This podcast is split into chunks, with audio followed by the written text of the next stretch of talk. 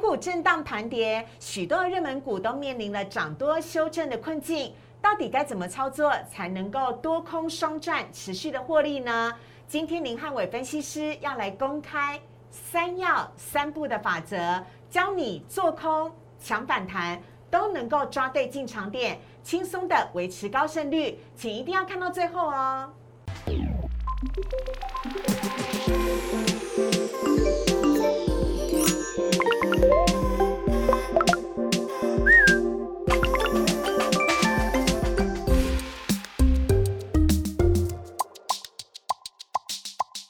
股市热炒店，标股在里面。大家好，我是主持人施伟。今天在节目当中，我们邀请到的是林汉伟分析师老师，你好。施伟好，大家好。嗯，所以我问你哦，你知道今天大盘为什么会跌破季线吗？哎，我不知道哎，因为它今天一开盘就跌破了。对，其实今天有一个很重要的原因，是因为今天大盘的大哥出事了，但找小弟出来扛责任。你讲的是台积电跟联发科吗？因为他们的七月营收不是那么亮眼，全部都是季减哎，月减月减。对，所以今天其实可以看到，像台积电、联发科，他们都是有利空，但利空都不跌，所以该跌的股票没有跌，就要找小弟出来扛他下跌的责任。所以看到今天航运股跌得很重，航运股其实在三档股票里面都是有利多，所以利空不跌的不跌，那利多不涨的就代替它出现了大跌的情况，这就导致今天大盘真的很弱，跌破季线。我觉得主要原因在于说，身为大哥你不出来扛责任，都找小弟出来扛，但我觉得大家的股票看起来表现就不会太好了。嗯、老师，我以为是中原普渡还没到，还没好好谢谢好朋友，所以台股才会表现不佳。哦，原来是航运股跟大型的电子权值股的关系。对，因为我觉得如果说这种所谓一个跌很深的股票开始出现所谓的利空而不跌的时候，哎，它可能就会反弹。那这种相对比较弱的股票出现利多而不涨的时候，它可能会续空啊。这跟我们今天讲的主题有非常直接的相关，会教你怎么样做一个做多跟放空的一个情况。好，所以呢，来看一下老师呢今天带给大家的主题，要来看到的是。哇，台股是不是信心崩溃没有动能了呢？因为今天呢、啊，不管是加权指数或者是柜买指数，全部都失守季线，投资人是不是应该要停损了？还有呢，震荡盘跌到底是应该要放空还是要抢反弹？今天林汉伟分析师要来教大家三要三不，让你做多做空都可以赚饱饱。好，来看一下呢，今天台股大盘的部分呢、哦，今天呢台股呢是直接跳空就跌破季线了，而且在午盘过后呢，卖压是逐渐的涌现，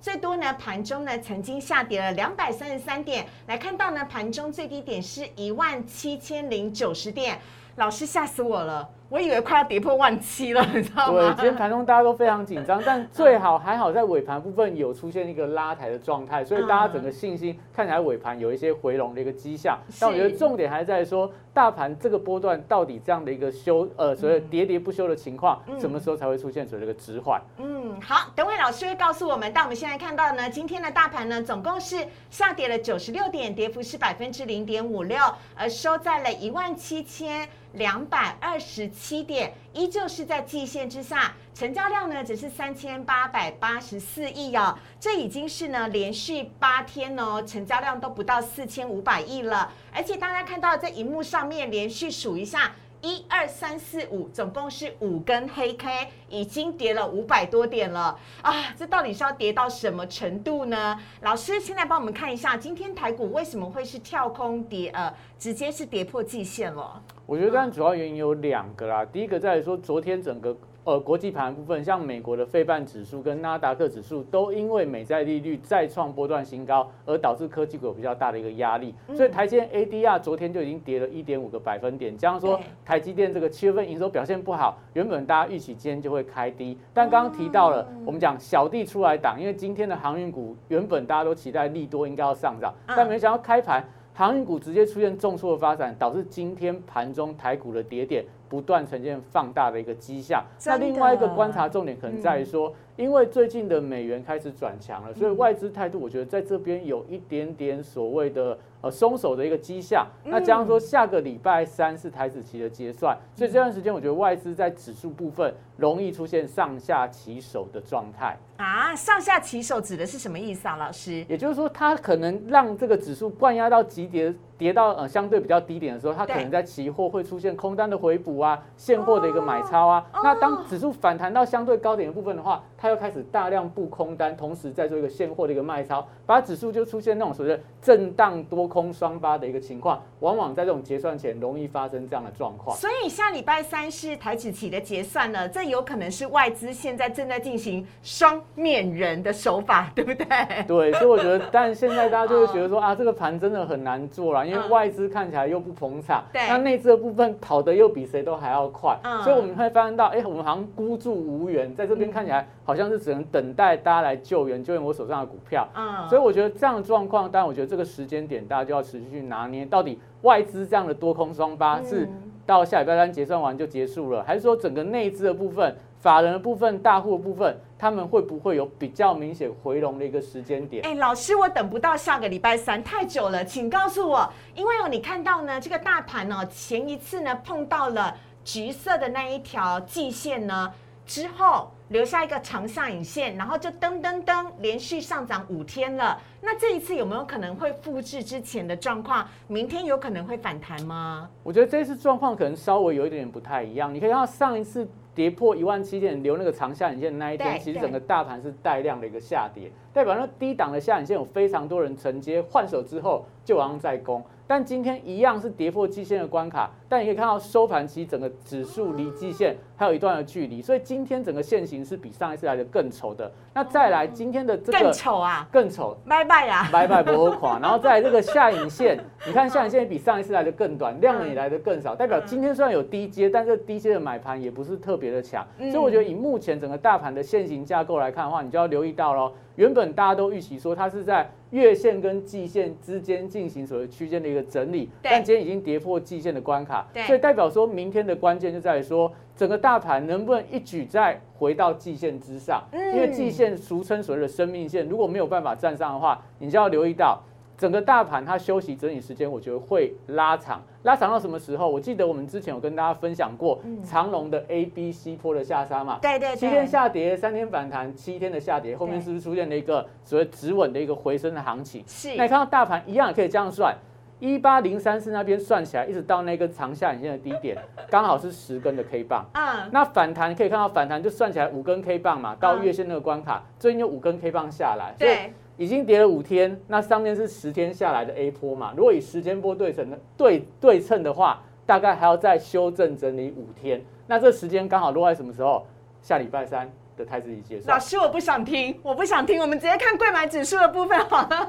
好，我们看柜买指数的部分哦。哎，柜买指数今天跌更多，哎，跌了百分之二点一六，成交量呢则是八百六十四亿。老师，你说大盘就算了，那柜买指数是怎么样？十公尺跳水是不是？跳台直接跳下来，它也跌太多了吧？而且今天呢，正式的跌破了季线了，跟台呃跟加权指数一样。对，我觉得这也是两个原因啊。第一个在于说，因为目前整个内资的信心在动摇，可能因为航运股真的不是那么强，所以内资持股信心明显在下滑当中。第二跟国际关系有关，因为我们刚刚提到了，全球都在做修正高本益比股票的一个动作，所以柜买指数里面很多股票本益比都非常的高，所以这时候当然他们的跌势会比较重，像今天都跌什么矽晶圆呐，还有一些生技族群啊，都导致这个柜买指数还有 I C 设计族群都是今天柜买指数出现重挫跌破破季线的一个原因，那也就代表说，假设未来全球的一个资金都往这种所谓的低价股啊、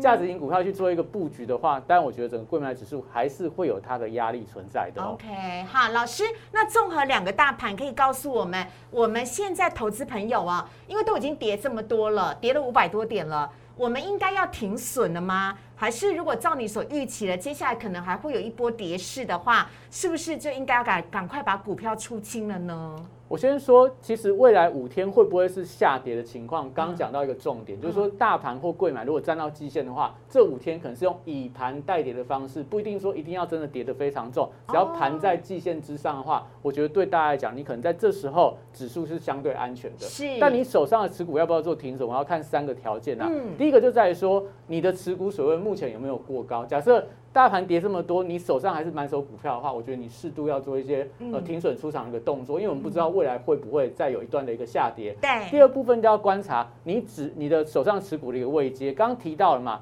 整个大盘跟这个柜买指数都跌到季线的关卡，如果你手上的股票还在季线之上的，那代表它是相对强势的股票，你可能不用急着做停损。但你的股票还在季线之上的，算是相对强势的。对，相对强势的。那如果是在季线之下，真是跌得越跌越凶的话，你可能就要考虑有反弹就要站在卖方，因为它比大盘还要弱，所以大盘如果再跌的话，你的股票可能会跌得更深。第三个观察指标就要看国际股市了，也就是说，你同样的一个产业里面，比方说你持持有的是钢铁类股，那国际钢铁如果一直在涨，你手上的钢铁一直在跌，这时候你就不要做停损，因为代表台湾是股票比较弱，但国际的股市并没有转弱，这时候反而你手上的钢铁股未来有机会跟随国际股市的钢铁股同步出现反弹的格局，出现补涨行情，对，出现补涨的行情。哦，好，那我们来看一下呢，下面的部分呢，要来看到的是三大法人买卖超了。今天三大法人合计买卖超呢是买超了三十三亿，其中呢外资买超六十四亿。另外来看到他们买卖什么呢？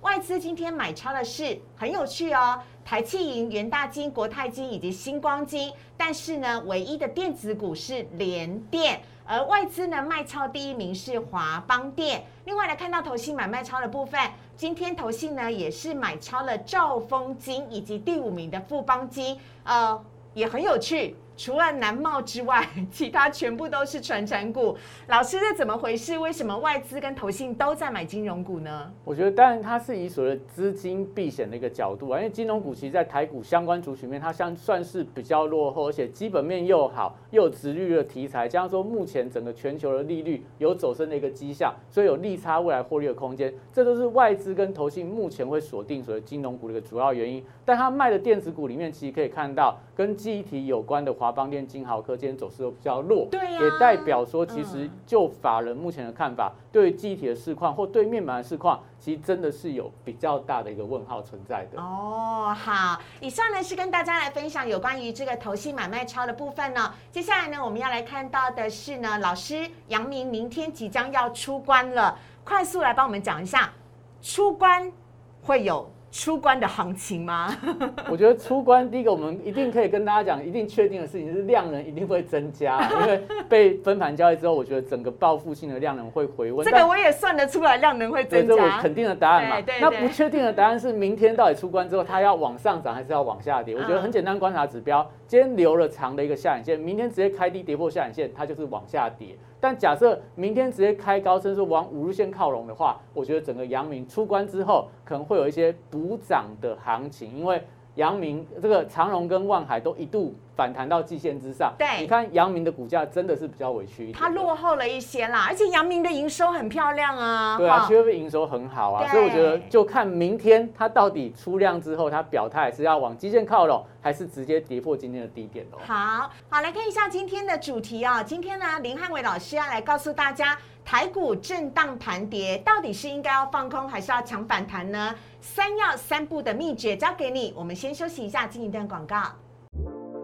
请上网搜寻股市热炒店，按赞、订阅、分享，开启小铃铛。哪些股票会涨？哪些股票会跌？独家标股在哪里？股市热炒店告诉你。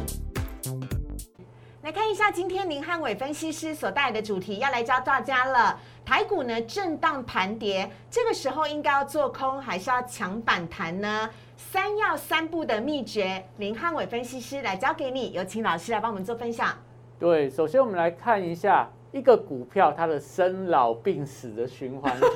也就是说它从出生到老死到底会怎么走的。所以我们这个是一个。股票它的所谓的多空循环的一个简易图表，一般来讲，一个空头的股票，它会面临到两个现象，整个均线呈现下弯，再来就是说，你可以发现到它的股价的部分那一条所谓黑色锯齿状的线，它每次反弹只要碰到均线的反压，就会出现走跌的情况。所以，当一个股票由多转空之后，它会出现很明显的空方的讯号，所以它后面就会出现一个空头的急跌段，也就是所谓的主跌段。就绿色的那一段主跌段，就是碰到了季线，嘟，直接往下跌。碰到所谓的压力，马上就跌下，而且会越跌越深。每一次的低点都比前一波低点来的更更低，也代表说整个主跌段它启动的讯号非常的一个明确。但它跌到一段时间之后，你会慢慢慢发现到。第一个，它跌的速度慢慢在变缓。对。第二个，你可以看到那两条所谓的蓝色的线啊，或咖啡色的线，它们的斜率，嗯，也开始慢慢在走平当中。哦，就是月线跟季线也会慢慢的走阳。慢慢走平，就它本来是跌这么深的，这种可能是四十度角、五十度角往下跌的，它跌到后面快要反弹的时候，它整个线会慢慢开始变成可能三十度啊、二十度啊，这种所谓的一个斜率慢慢变缓之后，它就容易出现反弹的一个格局，所以它后面就出现了触底啊、落底啊、反弹。在伴随着这个两条均线出现黄金交叉之后，就出现了攻击的主升段。哦，大家最爱的也就是俗称的鱼肉吗？对，就鱼肉，整个鱼肚开始出现启动了。所以我们代表说，当你一档股票，你看它生老病死了之后，你当然要放空在它又老又病，最好是又穷的时候啦。也就是如果你够厉害的话呢，你既会做空，你也会做多，等于你就是可以双头赚了。那今天林汉伟分析师呢，就要来教你这个独家秘诀。我们赶快来看一下呢下一页的部分。首先呢，我们先来介绍的是适合放空股票的特性哦。放空股票的三要三不，有请老师。对，放空股票你一定要注意到，一定要有这三要，哪三要？第一个要线型走空，而且均线要呈现空头排列，像我们刚刚所看到的图表啊，是不是均线空头排列之后，你就很容易找到它的压力点，那个点位你就可以做放空，就是季线、月线、十日线、五日线，对，最好是空头排列，空头排列，对，所以你碰到五日线就空，碰到十日线就空，碰到月线、碰到季线都可以做放空的动作，其实都代表说，其实你的卖点就会变得相当的明确。第二个部分。你要看到这张股票，最好是基本面是要由强转弱，也就是说，它可能本来获利很好，但发现到，哎，最近几个月营收都在往下掉，而且重点是它必须要获利的高峰期刚过，比方说它可能过去这几年每年都赚一块钱，到了去年刚好一年赚了十块钱，是代表股价会随着获利出现了大幅度的走高。嗯，我们等一下要介绍这档股票呢，范例叫做恒大。那我觉得可以直接举这个例子，因为口罩就是一个最好的例子啊。之前口罩好像我只有出国搭飞机的时候才会戴，对。但是后来呢，口罩变成说一口罩都很难求，到现在口罩是供应非常足够，所以那个完全是获利的高峰已经过了。对，现在一盒口罩。一一百九要不要？一百一百九十几，一百五十。看像你的这种红色口罩可能比较贵啊，像我的大概就比较便宜一点，就是没有用颜色的，这样就比较便宜一点了。所以你可以看到基本面，你一定要留意到它有这样的一个现象，它才会有比较大段的空头可以吃。因为我们讲空头最忌讳就是说，就像抢银行，应该说像那个所谓的抢有钱人一样嘛，你就要下手，你当然要看他身上有钱，可能戴名表、开名车，你抢他才会抢到钱嘛。对，你去抢一个在可能在路边发传单的人，你会发现到你抢到什么钱，所以。一定要获利有高峰，股价才会在相对非常高的位置空下来，才会有大波段。身上还有 money money money 的时候，对，你要看它有钱，你才去空它，才能抢它。所以那个是一个第二点，就看基本面是一个重点。第三个就是说，你在放空它的时候，法人要跟你一起卖，因为你自己的资金有限嘛，法人帮你卖，股价才会跌得快。而且最好是在跌的时候，融资是越跌越增，代表越跌下来，这个散户就开始摊平，越摊越平，股价反而就会跌得更重。那不可以做什么事情，就是说。你不要空的股票是在低档出现爆量，而且跟负乖离过大的股票。什么叫负乖离过大？也就是说，比方说我们以季线来说，当你季线已经跌了三十趴、跌了五十趴的时候，你再去放空它，你就讨不到什么便宜了。因为它已经离季线很远的一段距离了嘛，它该空都已经空过了。对，就会有反作用力，反作用力跌太深，反而出现报复性的反弹，你反而空在地板上就会出现亏钱。那第二个。你不要去空已经利空一箩筐，而且股价跌一大段的股票。我举个例子好了，你去空宏达电，你会发现到放空宏达电反而没有完全没有没有钱可以赚啊，因为大家都知道宏达电不好，手机卖不好，什么好的东西都卖光光了，但它股价反而都不跌哦，因为大家都知道不好的东西，你再去空它就不会有所谓的获利的空间。第三个。不要去空法人口是心非，而且资增而价不跌的股票。什么叫法人口是心非？你们常在这个新闻媒体会看到，就是说，比方说像最近的这个航运族群好了，好跌了一大段之后，最近的法人像外资今天就说，哎，长荣它的目标价下修到八十几块钱，嗯，对，那就是代表说，其实股价已经跌这么大段了，法人还是在这出看空的报告，但如果你看到盘后，哎，外资大买长荣的话，是代表外资就是出报告，为了要压低股价，为了要做进货的动作。这时候我觉得股价容易出现反弹。再来，如果说它股价在跌的过程里面，你发现到融资在增加，但股价反而缓步在往上走高，代表说大户跟主力透过融资来进场。这种股票，我觉得你去放空它，很容易被变成所谓的軋空的行情，所以我们来举例刚刚所提到的恒大。好，好，这是口罩，大家最熟悉的口罩厂。对，去年你可以看到，因为疫情的关系，它是不是获利从原本不赚钱，一下子 一, 一季就赚了十几块钱。好，请大家看绿色的那一块哦。对，所以它股价涨到两百一十六块，你看到绿色的那一块就符合我们刚刚所说的三大要的条件。第一个，绿色的那一块里面恒大的线型是不是出现了空头的排列？再来，它基本面我们刚刚所提到的嘛，去年原本大家口票口罩买不到，你要靠关系才能够买的。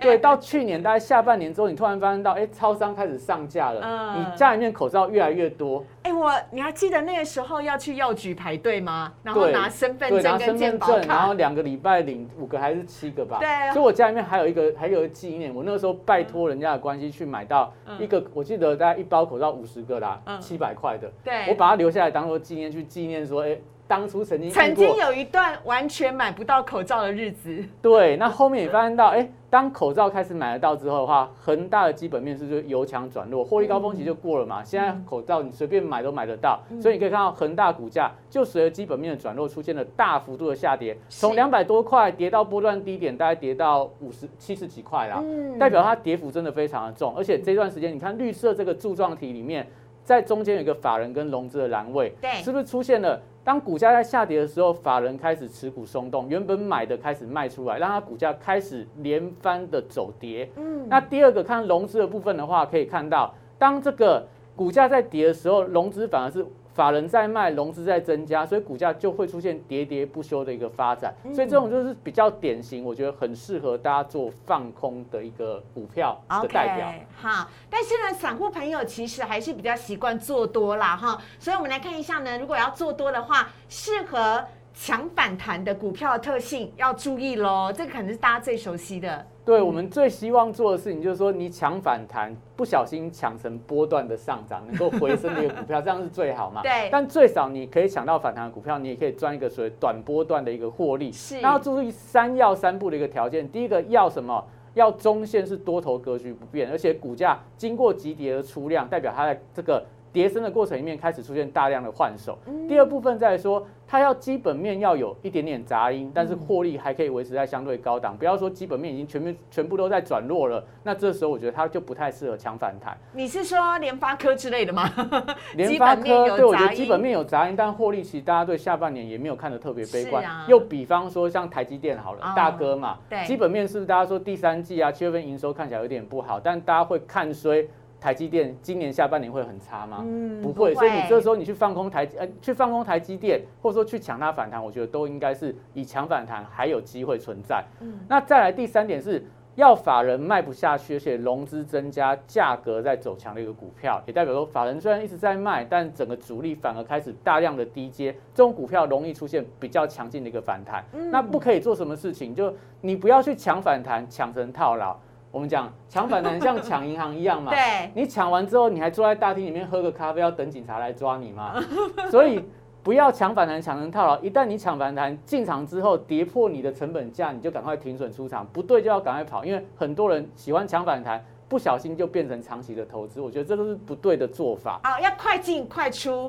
随时注意动向，对不对？对，反弹就是要抢快。再来，不要去抢利多不断，但股价却越走越低的股票。哇塞，航运股。对，最近就有点类似，你这这两天去抢航运股，其实都有利多嘛，但利多都不涨，反而越走越低。这时候代表它这个时间点上不太适合大家进场去抢反弹。那也不要去抢法人一逢反弹就站在卖方，但站在卖方之后，反而融资一段不断在增加，但是整个价格并不涨，代表法人在卖，散户在接。这时候我觉得股价要反弹上去，背后就有非常多的背后灵一直在拉着你，拉着你，你就走不动。简单的来讲，就是主力出货给散户的意思嘛。法人出货给散户，法人出货给散户，对，因为融资代表融资，散户拼命在用融资进场，但法人一直在卖，这种股价我觉得就不太容易出现大波段的反弹。所以我们来举一档例子，就是在今年你可以看到，今年五月份。这个因为疫情的关系导致急跌，新兴的股价在那个时候，哎，这是 P C B 载板三雄之一耶。对，它你可以看到，它其实在这个今年五月份红色那个所谓的一个色块里面哦，它是不是出现了股价跌破了这个所谓的季线啊，跌破了这个呃月线的一个关卡？但是它的中线多头格局有没有改变？就是它整个均线，不管是在月线啊。还有季线、半年线都还是呈现多头的一个排列。对，是的。然后股价在那一段下跌的过程里面，它是不是急跌出现出量的格局？是。那在 P C B 的部分的话，虽然说今年的第二季大家会说 P C B 好像高峰已经过了，但后面新兴用五月份营收、六月份营收、七月份营收都创历史新高，跟你讲没有，我 P C B 还是盘面上的主流，所以。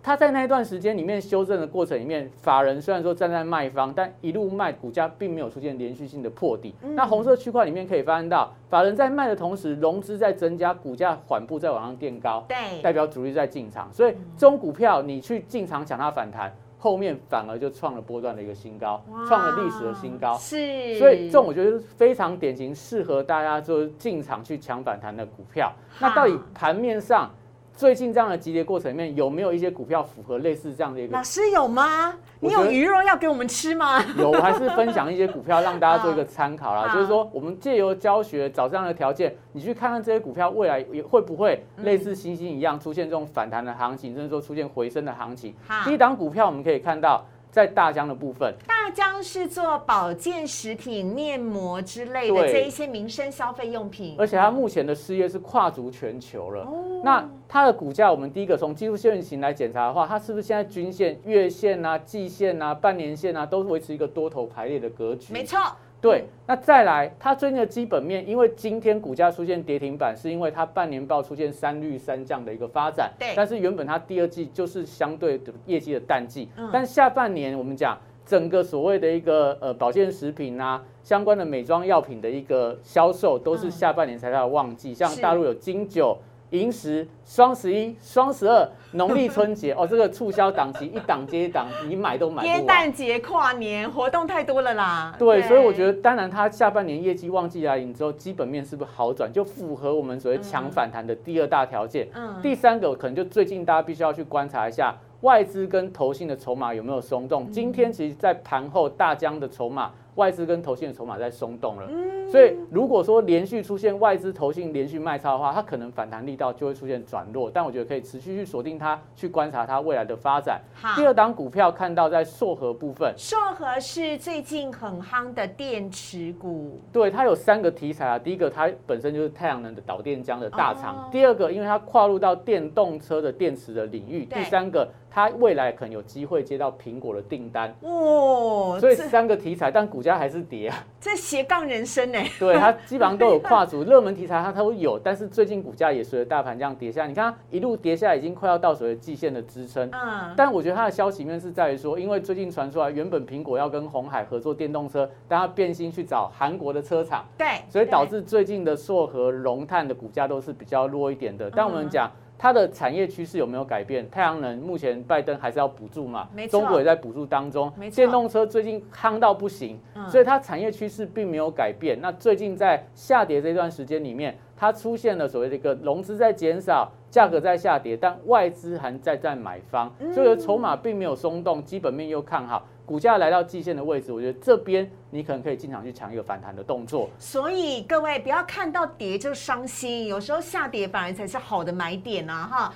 最后一档股票呢，我们来看到是大田，这是呃高尔夫球的相关概念股。对，它是高尔夫球的这个球头的很重要的一个龙头的代工厂商啊。你看它股价是符合多头的一个线型。对呀。那半年报部分的话，它上半年是赚了九块多，预计今年有机会可能会看到二十块。以目前的股价来看的话，本益比相当的低。那下半年整个一个展望其实是乐观的。那外资在这段时间里面开始在高档有一些转卖的动作，但投信连续性的一个买超，所以我们讲似乎土洋法人在呈现对做的情况。最近也是跟硕和一样，在高档回跌的过程里面出现了融资在减少，价格在下跌，所以筹码在缓步在沉淀当中，股价也慢慢靠到季线的位置。我们刚刚是不是有跟大家讲，当大盘在季线以下，你的股价在季线以上的话，它相对都是比较强势的，比较强势。对，哎，老师，我不懂大田啊或民安啊，为什么这一些高尔夫球股它下半年的前景乐观？为什么？因为主要在于说，因为在全球都还在 Delta 病毒肆虐的情况里面，高尔夫球是看起来能够维维持社交距离的一个运动嘛，走很哎，对，很远嘛，你跟每一个打球人都离得很远，所以这个运动在这个呃疫情的期间里面反而是蓬勃的发展，很多年轻人以前都打篮球，现在发现到不能打了，就转而去打高尔夫球，带动到这些高尔夫球相关的产业，其业绩都相当的强。而且啊，这些这个打高尔夫球人都是很愿意去投资这一些球杆的啊，都很贵，对，很贵，很贵，而且很愿意投资。好，来看到呢，这呃，今天呢，就是今天啊，林汉伟老师帮大家呢做专题了，希望让大家呢可以学会，不仅是做多跟做空的技巧都能够能够双手赚呢、哦，能够赚饱饱。我们也非常感谢林汉伟分析师，谢谢老师，谢谢。好，我们来看到今天网友 Q A 的部分，第一题呢，要先来看到的是，本来以为元大金应该很稳，但是为什么今天跌成这样子呢？老师怎么看？我觉得跟大盘的量能跟政策有关，因为最近就在朝这个所谓的当冲的禁令啊，然后当冲的这个减税减半的一个措施，到年底就要终止，所以最近在一些证券相关的股票都出现了大跌，像宏远证。像福邦证都出现了走跌，那元大金大家说，哎，它是金融，它也不是证券体系啊。但是元大金在国内金控里面，它是以证券为主体的金控公司，跟国泰金跟富邦金不太一样。国泰金跟富邦金最大的区块都是在寿险，对，所以今天富邦人寿、国泰人寿，但元大就比较没有啊，元大也没有。那像中信金大家也都知道，就是中信银行嘛，但中信证券其实相对它的一个业务占比就比较小一点，所以元大靠证券啊。对，所以证券当你发现到这个大盘的量能在萎缩，那整个政府似乎对当冲又比较多意见的时候，当然它就会首当其冲，所以今天就出现了一个大跌。那当然有人就说，会不会是阿明的复仇？阳明的复仇，因为他把阳明的股票都卖光光了。对，卖光光，阳明跌了，你元大金也不要好过。对，是这样吗？我觉得这有点就是穿着附会啦，并没有这样的直接相关，因为他卖阳明亏损的金额，其实占他今年的获利真的相当相当的少。几点点嘛娘啦，人家没有在那个那一点亏损有影响。对，但你说有没有因为怨念的关系，大家发愿让它跌下来？我觉得你要这样解读它也可以啦。那好，我来看到下一题的部分呢，是老师林森跟世界先进哦，哪一个后期看好？林森呢是封测股，世界先进是成熟制程的晶圆呃代工，老师怎么看呢？我觉得简单去看啊，如果就两个线图来看，林森的这个线图其实也是维持一个多头的架构。但我们从基本面的部分来做一个解读的话，世界先进我觉得还是比较看好一点，主要在于说，因为晶圆代工进入的门槛很高，你设一个晶圆厂，从这个当初的试生产一直到真的产线能够生产出晶圆，它要花费很长一段时间。对啊，但那个英特尔想要做的话，它那个设厂都赶不上台积电的。是，所以封测的部分的话，我觉得它其实门槛相对是比较低，所以会面临到比较多厂商的竞争，而且特别在最近，不管是在马来西亚、新加坡，甚至说大陆，都建了相当多的一个封测厂，所以对林森来讲，我觉得业务的能见度不是那么高。那操作上来看的话，你可以看到世界的部分的话，它还守在五日线之上，但林森的部分的话，看起来有一点点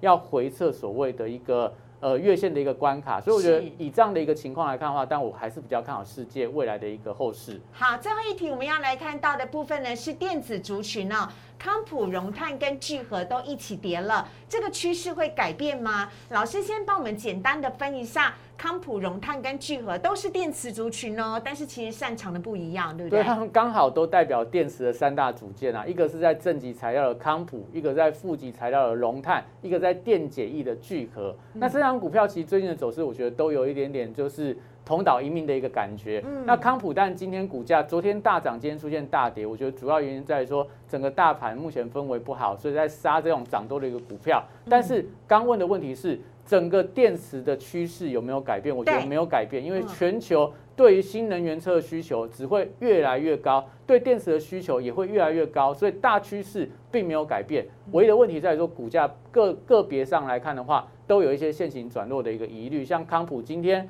一举跌破最近的一个整理平台区，就留意到股价没有办法站回月线关卡的话，它可能是一个横向的盘整。那往下看龙碳的部分的话，今天股价其实已经达到季线的关卡，跟硕和很像。那我觉得它反而在这个季线，你可以观察一下，会不会碰到季线就反弹？有反弹的话，我觉得大家都可以持续去关注它。哎，反弹力道有没有机会碰到五日线或碰到月线的一个关卡？那再往下看看到聚合部分，今天是刚小破月线的关卡，那就观察一下之前这个上个礼拜的起涨的一个红 K 棒的低点，有没有办法做一个有效的防守？嗯，好，以上呢是林汉伟分析师呢带给大家精彩的内容。如果你喜欢股市的炒店的话呢，非常欢迎大家呢可以在我们的荧幕上面呢、哦，请大家呢帮我们订阅股市的炒店的频道，请订阅、按赞、分享跟开启小铃铛。每个礼拜一到礼拜五的晚上九点半，在我们股市的炒店的频道呢，九点半呢都会有首播，欢迎大家一起来加入我们，每天都可以准时收看。同时呢，如果你喜欢林汉伟分析师今天教的内容的话呢，